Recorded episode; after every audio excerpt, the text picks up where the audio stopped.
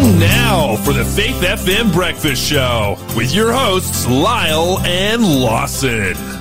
No, no, no, no, no, just no.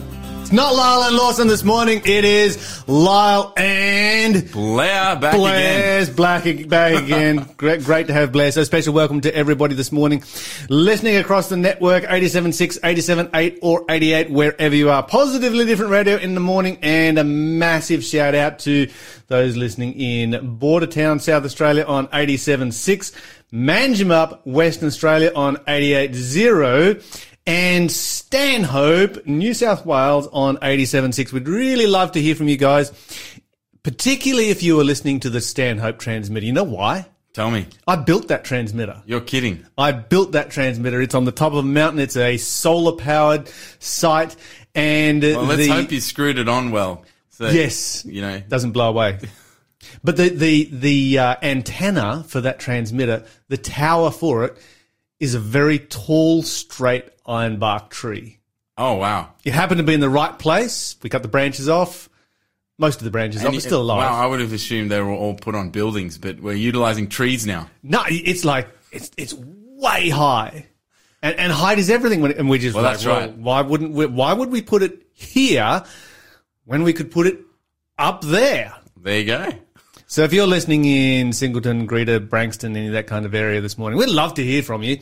Love to hear that that transmitter is out there doing its thing and getting getting the message out. Blair, what are you thankful for this morning? Oh, I'm going to a weekend to catch up with friends and eat good food. I'm looking forward to it. Oh man, that's going to be amazing. I think I might be at the same weekend. So we've got a lot of things to be thankful for this morning. You're listening to the Breakfast Show podcast on Faith FM. Positively different. It's the breakfast show here on Faith FM. You're with Lyle and Blair this morning, and Blair's going to bring you the first question for the quiz. Absolutely, and it's a good one. This morning we're going to throw the question to you. According to Proverbs chapter 11, a woman without discretion is like what in a pig's snout? There you go. um, Solomon not holding back right here. That's just right. Saying it as it is. That's right. So I that's there might be a number of offended offended women back in his day. That's right. Well, that's uh, but but it- there's a good prize up for grabs, so it's worth pushing through and sending an, uh, an answer into our line. The prize, of course, is a two-volume set, The God Cares two-volume set on Daniel and Revelation. Uh, I have this set actually, fantastic set.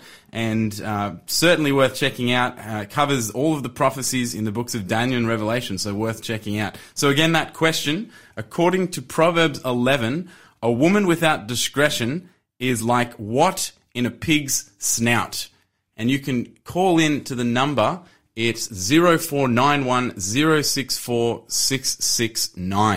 Fantastic. Well, that number one more time, 0491064669. Call or text, let us know your answer to the question. And a quick reminder, if you want to play along for bragging rights only, we would still love to hear from you. Just put a star beside your text message or let producer Shell know when you call through. All right, Blair, let's have some positively different news this morning. Yes, well, uh, quite interesting, interesting stories to share this morning. Actually, uh, came across a story of uh, kayaker Bonnie Hancock, who has just paddled around, in, well, paddled into the record books for going around Australia as the youngest person in the quickest time and the first woman uh, who's who's done that. So Okay, so Australia's been circum- circumnavigated by a kayak before. That's right. Has been done before, uh, but this one has been done in uh, 30. She's 32 years old, and uh, she went around it in 254 days. So around eight months. Started last December and finished last month. It's not a bad effort. That's a lot of distance. yeah, it's a long way. Australia's a big continent. That's a lot of paddling. And she she said the first month her back was just on fire the whole Oh. time, trying to get through, uh, get around in time. But um, you Imagine know, what her back muscles look like, like now. oh, I can't imagine. It'd be ripped. Yeah. So she she said that um, uh, she's got quite a few stories from this. Of course, she's battled crocodiles, sharks, hypothermia. She said she battled waves as high as six meters. Uh, before. Now, did this include Tasmania Oh, that's a good question. I don't know. or just the mainland? well, that's I mean, you're talking about hypothermia. I'm thinking, yeah, you could definitely get that down in Tassie. Well, that might be something I'll have to look up. I'm not sure about that, but I'm not sure what the record book requires, whether you have to duck out around or just cut through. I mean, is, is Tasmania part of Australia? Oh, come on, Blair. Tasmania is the promised land. you need, see, see, see, I need to educate Blair about this. This Yeah. is just, No, no, no. I love Tasmania. I've, I've, I've been, we, we, we don't want to offend our Tasmanian listeners. I love Tasmania. It's a great place. Um, I'd, I'd move there happily. So yeah, they're looking at her for the, um, uh, the Guinness World Record books. you know, you did just sit that, say that on air, right? Oh, yes. You know, and you know what time of year it is, right? oh no. Oh, yeah. So quite a cool story, really. And um, what what made the, the story even cooler is that she's got uh, she raised money for over seventy grand for a charity, Gotcha for Life, um, raising funds for um, uh, mental uh, health and these sorts of things. So- Fantastic. yeah, fantastic little story. And uh, speaking of mental health, of course, it's quite uh, quite the thing in the times that we're living in, isn't it? Lots of people struggling with Yes. mental health, um, and so uh, another great initiative that's come out of the University of WA is that uh, they've actually established a room called the living room, uh, which is a drop-in service staffed by students for students for mental health checkups. Uh, but what's really cool about this, that um, they've reported as having fantastic success uh, with the young people coming and being uh, able to talk to other young people, just finding it quite easy to uh, share some of their burdens and whatnot. But what I found really cool about this story is that they've actually utilized uh, some a little dog in a little dog in the living room. I love room. dogs. You've got a little dog. I do. I've got a slightly bigger dog. That's right, a real dog. Yeah, I've got a real dog. Well, actually, you know, he looks like a real dog, but he's kind of not. Yeah. He's got a soft heart. Yeah. Well, look, I, I think he's got a softer heart than your dog. Wow, I'd love to. Uh, I've, we've got to make them meet then. My, my my dog just gets super sad, like really sad when anything dies, Oh wow, like really sad and upset. they really do have feelings. Oh, they do. It's amazing. Yeah. Yeah, so, so I mean, I've got. A, I, I was always down on small dogs until I got my own small dog, little Marlowe, the miniature dachshund. Twelve thousand followers on Instagram, by the way. Marlowe underscore the dachshund. Uh, for those who'd like to get on board and see some inspiring stuff out there, but uh, bit bit of self promotion. Anyway, back to the story. It was quite cool. They, uh, they they've reported a lot of success of the students coming, interacting with the dog, chatting to the peers, and they've had uh, quite a few people coming through. I think they had 1,500 visits in 2021 um, by over around 600 individuals that were coming in and checking in. So what a fantastic initiative to uh, really support the mental health of some of the young people. Yes, and owning a dog and having a dog is something that is absolutely fantastic for mental health because it gives you it gives you purpose, it gives you something to do, and it gives you unconditional love. Absolutely. That's what I love about dogs. It's just unconditional love. You they will just love you. At the end of the day, and you are greeted amazingly. yes, every single time. every single time. You are that dog's favorite person. I love that about them. There isn't. I've got another story to share. There, uh, there's headlines have been hit this week uh, as the oldest known manta ray was spotted, uh, celebrating 40 years on the Great Barrier Reef.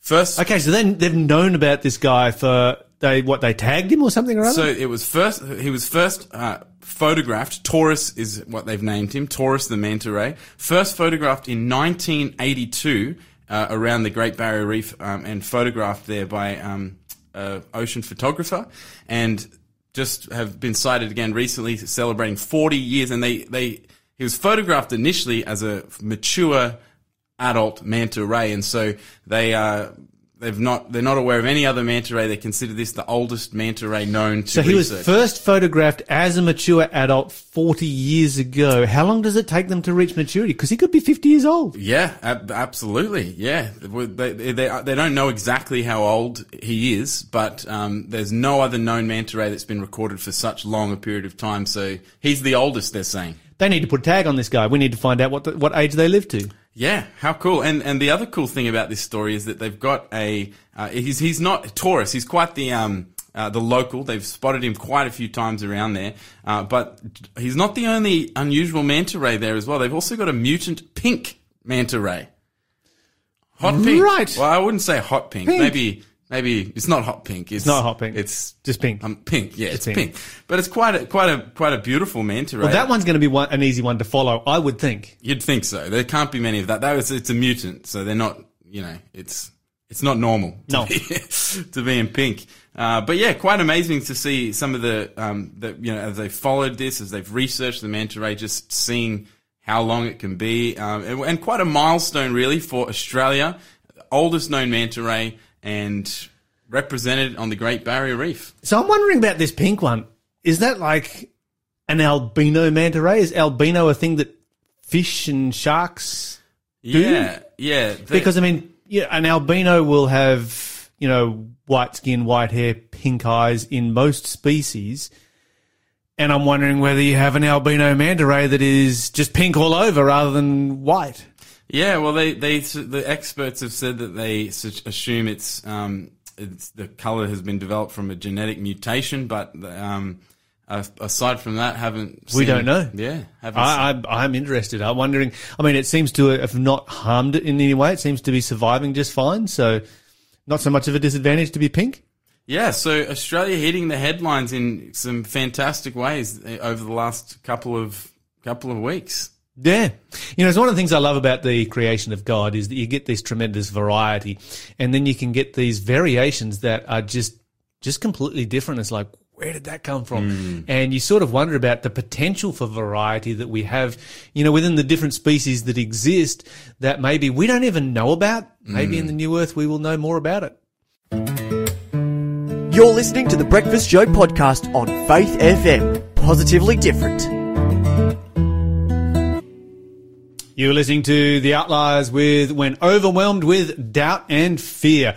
It's Breakfast Show on Faith FM. You're with Lyle and Blair this morning. We are about to have more serious news. Before we do, Blair's got another question for the quiz. That's right. A biblical phrase to patience add godliness, to godliness add brotherly kindness, and to brotherly kindness add what? That's the question. You can text it in, call or text it into 0491 064 669 to go in the running for the God Cares set, the two volume set exploring the books of Daniel and Revelation. And that prize will be drawn later on this morning. So definitely get your text in, your get your name in the draw to go in for that prize. And that question again: to patience add godliness, to godliness add brotherly kindness, and to brotherly kindness add what? Okay, if you know the answer, you know the number to call. Give us a call right now or send us a text message 0491 064 669. Moving on to more serious news. There's a passage in the Bible, Revelation 13, where the Bible says that the Antichrist causes all, this is at the end of time, small and great, rich and poor, free and bond to receive a mark in their right hand or in their foreheads and that no one would buy or sell except he that had the mark or the name of the beast or the number of his name. Fascinating prophecy right there, particularly when you look at it in the context of some of the things that we see happening in our world today to restrict people's ability to buy and sell. I mean, last week we talked about PayPal threatening to fine you know, everybody two and a half thousand dollars every time they committed a thought crime on social media. What a crazy story that was. You know, you just you just put the wrong thing on social media and PayPal's coming for your money. But lots of backlash from that. they they lost Back a lot down of real fast. They like I think the the viewers to the cancellation page spiked by 500 or something percent they were saying. The uh, shares dropped 6% instantly. Ouch. Yes. Okay, so here's another interesting one. This is Chase Bank in the United States, one of the biggest banks in the United States, and it's just shut down a religious non-profit uh, with no cause given. So this is the National Committee for Religious Freedom, the NCRF, National Committee for Religious Freedom. Okay, this is a non-partisan group. It's not aligned with any political party. And it's led by a former United States ambassador, Sam Brownback. Wow. And they they you Okay, so they just started up. you're kidding. Okay, now you got to hear the story. Hear the story, okay? Um, so one of the uh, NCRF, this is the National uh, the Committee for Religious Freedom, the National Committee for Religious Freedom, just went to make a deposit, and the staff are like, uh, that account has been closed, and so the director uh, Justin Murff asked why the account had been shut down. He was told that the decision was made at the corporate level, that it's secret, and it's irrevocable. No way. Hey, okay, it gets better. It gets better. Uh, so then you've got uh, Chase employees told the NCRF that they were prohibited for from providing any explanations. Wow. Okay, so of course this hits the media. The media starts asking questions, and, and Chase Bank came back and they said, "Look, the reason is that the non-profit did not provide the requested documentation within 60 days, Oh, there's always one of those little kind of clause things. except, except." The account had only been open for 20 days. Oh wow. This is pretty full on. You're All right. scrambling to come up with an answer to respond to the media frenzy and it just falls far short. it's just like, whoops. oh man. Who said that? Okay, so then they provided the uh, National Committee for Religious Freedom the requirements that they would have to uh, fulfill in order for them to allow them to trade, to buy and sell. Wow. Right? And this is the What, what requirements. are they what are they? They have to provide a donor list. Like everybody who's donating, they have to provide a, don- a full donor list. They have to provide a list of all of the causes that they will be supporting. Surely that's a violation of privacy. Okay, it's it's the Committee for Religious Freedom. I think they're going to support religious freedom causes. You'd think so, wouldn't you? you would think so, wouldn't you? And the criteria that the group uses to determine said causes. So they're basically just trying to figure out whether they support this organization or not, and if they don't, they won't allow them to do banking in any form. Well, they've already decided they don't support it Wow. uh, because they're supporting religious freedom.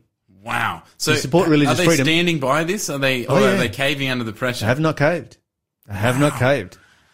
So the uh, so the non-profit has launched um, its uh, hashtag Chase Away campaign, and what they're finding is that other faith-based organisations are sharing similar experiences. Incredible. So this is one of the big one of America's biggest corporations, one of their biggest banks. You know, this is like the Commonwealth Bank or the you know the Westpac Bank size bank in Australia. And, uh, you know, they've expressed concerns that the banks will shut down more accounts in the future if those c- accounts belong to Christians, particularly Christians that support religious freedom. That's incredible. This is Revelation 13 right here. Um, the director, Justin uh, Murff of the NCRF, said if they can debank the NCRF, a multi faith, religious, non-partisan, non-profit, what happens when they start debanking pastors and Christian business people Fantastic question. and Christians? well, there's Well, we just read about there. we just read about that in Revelation 13, didn't we? It's coming. It's all right there. Okay, so we did talk. We we did say we'd talk about the uh, the packing pasta. this is an interesting one. I, I saw the I saw this one. I'm like, oh yeah, that's America. Yeah, I know. I know a pastor in America who carries a gun. Whenever he's preaching, he's he's packing a gun, and he's not just a he's a seminary professor. He's a real Christian. He's like- He's sold out. So, I mean, and his theory is that you know um, places of worship are frequently targets of attack, and so that's anyway. So this one's from Mexico. So they don't call him the packing pastor; they actually call him call him Padre Pistolas, That's a good one. and he's just been suspended by the Catholic Church. He's actually a uh, a- Catholic priest. Um, he's been leading a church located in uh, the state of Michoacan. Oh, my Spanish is terrible. This is where I need Lawson. Um, and it, which is a really, really violent state. He's been um, pastoring a church there for 17 years. And he's like, yeah, he gets up in, in the in the pulpit and tells everyone to carry guns to fight off the drug cartels and to defend the defenseless against drug cartels. Wow. And so is that why he was let go from Yes. the church? Now he hasn't just been let go; he's been placed under interdict. Oh. You know what that means? Oh, that's not good for he's him. banned from heaven. Wow. They've actually locked him out of heaven. So he was formerly a priest in the Catholic Church. He's still a priest. He's just a priest under interdict. Interesting. Yes. How does that work? well, the way it works is that um, Pope Francis holds the keys. That's why they're on his flag of heaven and hell. And he's basically used both of those keys at once. So he's locked heaven, opened hell for this particular pastor until such time as he May change his make, views. make change or- his views. I mean, they're pretty controversial views. You can't you can't deny it. It's pretty wild. when the pastor gets up and tells everyone to go buy a gun. That's um. But I, what I find most interesting is the use of interdict. It's not something that we often see used today. We've definitely seen it used in the past where whole countries have been placed under interdict. Empires, in fact, the Holy Roman Empire was placed under interdict under Henry IV. Um, England was pa- placed under interdict uh, under King John. This is back in the in the Dark Ages, and you know these were entire countries that were locked out of heaven for a period of time until they came to heal. Uh, and yeah, you've got it happening here. I mean, the guy's done quite a bit of good stuff in the community. He's known for he built a school um, and is known for raising funds for building roads and so forth. And so, in a developing country like Mexico, that is always. Appreciated, yeah. And you know, I think it's I think it's easy for us to sort of sit back here on the other side of the world and go, "That's pretty wild." But we don't live in a state where people are being literally murdered every day all by around you. drug cartels. And so, you know, it's just it's just an interesting story. This one It's an interesting situation. Very quickly, just finishing off um, in the Ukraine, the Russian forces in the areas that they have annexed, including the Crimea, Crimea, have gone on a rampage of shutting down every single church except for Russian Orthodox churches Oh wow. including Ukrainian Orthodox churches, and declaring that the Russian Orthodox Church will be the only church that will exist. So we Well, need that's to. one way of trying to get your church name out there. Yeah, it, ah. it is. It is. And Walking into church services and shutting them down mid-service. Some of these, of course, have been, you know, live live streaming as it has happened, and so you people have actually been able to see what has been taking place. You're listening to the Breakfast Show podcast on Faith FM. Positively different. Another question for the quiz right now. That's right. Fill in the blanks. In that day, seven women shall take hold of blank blank. And the prize that is in the draw is the God Cares two volume set getting drawn later on this morning. So worth sending a text into 0491 064 669. That question again. In that day, seven women shall take hold of blank blank. Dr. Jessica Peck is the author of a book that has just come out called Behind Closed Doors, a guide to help parents and teens navigate through life's toughest issues. And I couldn't think of something that could be more relevant right now than this particular subject, all the way from the United States. Dr. Jessica Peck, welcome to the show. Thank you so much for having me and hello from Texas. Now, Dr. Peck, you've put this book together, and uh, I'm just wondering from your research, this is a well researched book and it's quite a significant book. What do you see as being the biggest challenges that parents are facing in raising teens and tweens? Because you kind of cover both of those in the book. Uh, right. what's, what are some of the biggest challenges that we're facing right now? There are so many challenges. And for me as a professor, I'm really alarmed, especially about the research emerging on the current state of mental health for teens today. And as a pediatric nurse practitioner, I know that life isn't perfect and I'm meeting families in crisis who are facing things like eating disorders or emotional trauma, cyberbullying, social media, uh, negative experiences, all kinds of things. And as a mom, I'm a mom of four teens myself. My teens are 13, 15, 17, and 19. I see my own kids and what they're struggling with and what they're facing in the world today.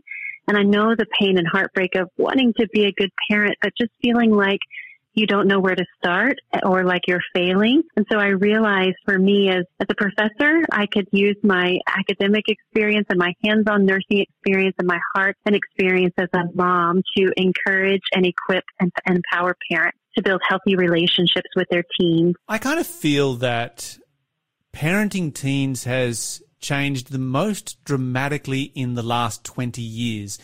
And uh, I've parented children during that time period as well. My children are now in their mid 20s. But I ended up as a parent, or my wife and I ended up as parents, facing issues that we had never faced as children growing up that our parents had never faced. And so therefore we had no modeling. No one was able to model to us how do you deal with these different issues. Do you find that a lot of parents are facing the same kinds of issues where they're being faced with problems that they've just never even thought of before? Absolutely. And that was my experience. And not only did I uh, not have a model for that generally, really this book came personally for me of a place of broken relationship with my parents and not having any parents to guide me through those teen years or to have any sort of, you know, parenting wisdom in that way. And so that was hard. And I actually opened the book with a story about my 13 year old daughter. She was 13 at the time. She was my oldest and arriving at that place and parenting teens and feeling completely unprepared and overwhelmed. And we were actually having a recurrent argument as we were driving in the car and she was sitting in the back seat and she threw the book that she was reading right at my head while I was driving. And that was a real watershed moment for me. And I pulled over and I did the most important thing I've learned to do as a parent, and that's to pray. And I just prayed and asked God to help me to meet her because she told me, you don't know how to parent me. You were born in literally the previous century. and she was right. I think many times parents, what I hear when I say I have four teens is usually I'll get sympathy or condolences or prayers or most of the time I get jokes and people use humor to, to disguise pain as a coping mechanism that we use. And there's a lot of shame and stigma surrounding challenging moments in parents today. You're not going to get judged if you share that you're having trouble potty training a toddler. But if you share that your teen is struggling with self-harming or with mental health disorders, then people do judge you and that can be a really difficult place for parents to be. That's where I wanted to give them the tools and behind closed doors to build those healthy relationships with their teens and walk through those challenging issues together. So if I just draw from that, then I remember parenting young children. And when you're parenting young children, you know, obviously young children are pushing the boundaries. They're trying to find security in having those boundaries and they need to be reminded where they are from time to time. And simple things like young children, you take them to the supermarket and suddenly the boundaries are different. And if you discipline your child in the supermarket, you're going to have half the parents there thinking, judging you and saying, you're a terrible parent. And if you don't discipline, the other half are going to be saying, you're a terrible parent. But those, those kind of issues are very small compared to the kind of judgment that you might face if your teenager is self harming or requiring medication for a mental illness. Right. Where, where do parents start with dealing with those kinds of emotions in and of themselves so that they can be mentally able to work with their teenagers? That is such a, a, good question. And really what we're seeing is stigma and shame. And stigma is an unhealthy coping mechanism we use to, as parents, to deal with our fear that something bad is going to happen to us or someone we love. It's just social rejection. We don't want to see our child go through the challenge that we're seeing, so we try to think of a way that makes us different. Oh, your family's experienced divorce, or your family's having financial hardship, or, you know, your family, um, you know, is doing something that's different than my family. So that must be why it's it's not going to happen to my teen. And really, what we know is that 81% of parents rely on the internet to search for information. And let me tell you, Googling your way through a parenting challenge is not an effective or successful strategy. I have, I confess I've tried it, but only 16% of people will tell a trusted friend about a problem they're having. And something is wrong if we're too insecure to talk to a trusted person about a parenting challenge, but secure enough in our Google answer to handle it. So I think what parents can do, a t- tangible, practical step, is to think about who is on your team. Parenting teams takes a village, and who is in your village? Who are the people that you can trust and that you can go to for counsel, for encouragement, for support? It may be a pastor, maybe a coach or a teacher that your child has. It may be a friend or a relative, but we need those people in our life who we can trust and who we can go to and be connected to resources and talk about the things that we're experiencing so that we can get encouragement to get through them together. Mm, I think that is such valuable advice right there. Uh, you know, I like to remind parents from time to time when they do open up about what their teens might be going through, and which is incredibly hard. That you know we live in a very broken world. We live we we are all mm-hmm. dealing with a sinful nature. We are struggling with you know just the pressures of life, and yet God, who once lived in a perfect universe where there was no sin, lost Satan. Uh, one of his creations. And so if God can lose a child, then, you know, we shouldn't beat ourselves up. We should reach out for the help that we need to get. And uh, and yeah, I, love what you're saying about reaching out to our community and reaching out to God with these kinds of issues. Now, I guess every generation that has ever lived has probably said that their generation deals with you know the the, the most complex you know environment for hmm. raising teens. But it seems to me that right now the complexities of life are just infinitely more than they have ever than, than has ever existed before. And we seem to be seeing that amongst our teenagers. There seems to be a much higher level of depression and mental illness and you know, things like mm-hmm. self harm and so forth. Would that be a fair analysis of where we are at in society, in Western society today?